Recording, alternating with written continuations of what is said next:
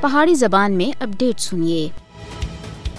بھارت کشمیریاں کو پائی پائی دا محتاج کرنے دے واسطے انہاں دی زمیناں دے اتے قبضہ کر کے اور انہاں دی جائیداد ضبط کر کے مقبوضہ جموں کشمیر وچ اپنے آبادکار نو آبادیاتی منصوبے کو اگے بڑھا رہا ہے۔ مودی دی ہندوتوا حکومت کشمیریاں دی آزادی دے عزم کو توڑنے دے واسطے انہاں دی جائیداداں ضبط کر رہی ہے۔ مقبوضہ جموں کشمیر وچ مختلف ہیلاں بہاناں تھیں، کشمیریاں دی جائیداد ضبط کرنا ہر دیہڑے دا وتیرہ بن گیا ہے۔ اس سلسلے دی تازہ ترین کارروائی وچ مودی حکومت سن پلوامہ ضلع وچ 8 جائیداداں حال ہی ضبط کر کے دیا ہیں۔ مقبوضہ علاقے وچ آزادی کشمیر دے حامی کارکناں اور تنظیمہ دی کروڑاں مالیت دی جائیداد پہنے تھی بھارتی حکام سن اپنے قبضے وچ کر کے دیا ہیں۔ کشمیریاں دی املاک دی ضبطی دا ایک مقصد ہے کہ انہاں کو تحریک آزادی کشمیر نے دور رکھیا جلے۔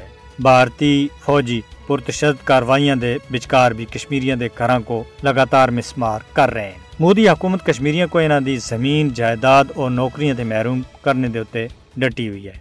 جائیداداں دی مسماری اور غیر قانونی ضبطیاں مقبوضہ جموں کشمیر وچ بھارت دی منظم آبادکار نو آبادیاتی مہم دا باقاعدہ حصہ ہے۔ مودی کو یاد رکھنا چاہیے کہ کشمیری عوام دے جذبہ آزادی کو ان ہیلاں بہانہ تھیں اور انہاں دی جائیداد ضبط کرنے اور انہاں دا روزگار کھسنے دے نہیں کیتا جا سکتا۔ مقبوضہ جموں کشمیر وچ مودی حکومت تے ظالمانہ اقدامات دا نوٹس کرنے دے واسطے دنیا کو ہن جاگنے دی ضرورت ہے۔